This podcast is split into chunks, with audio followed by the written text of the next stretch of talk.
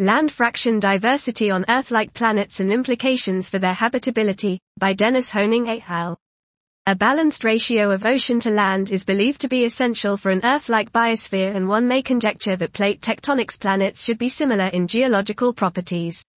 After all, the volume of continental crust evolves towards an equilibrium between production and erosion.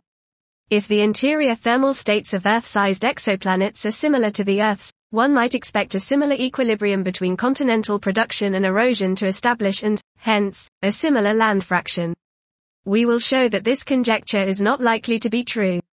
Positive feedback associated with the coupled mantle water, continental crust cycle may rather lead to a manifold of three possible planets, depending on their early history, a land planet, an ocean planet and a balanced Earth-like planet. In addition, thermal blanketing of the interior by the continents enhances the sensitivity of continental growth to its history and, eventually, to initial conditions. Much of the blanketing effect is however compensated by mantle depletion in radioactive elements.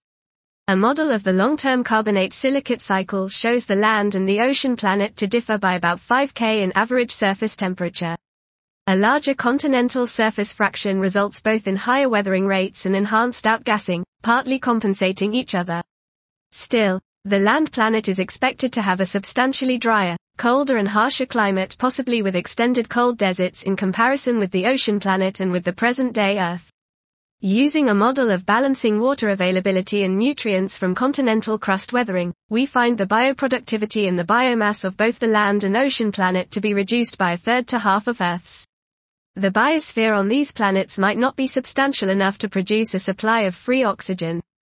Dot. This was Land Fraction Diversity on Earth-like Planets and Implications for Their Habitability, by Dennis Höning et al.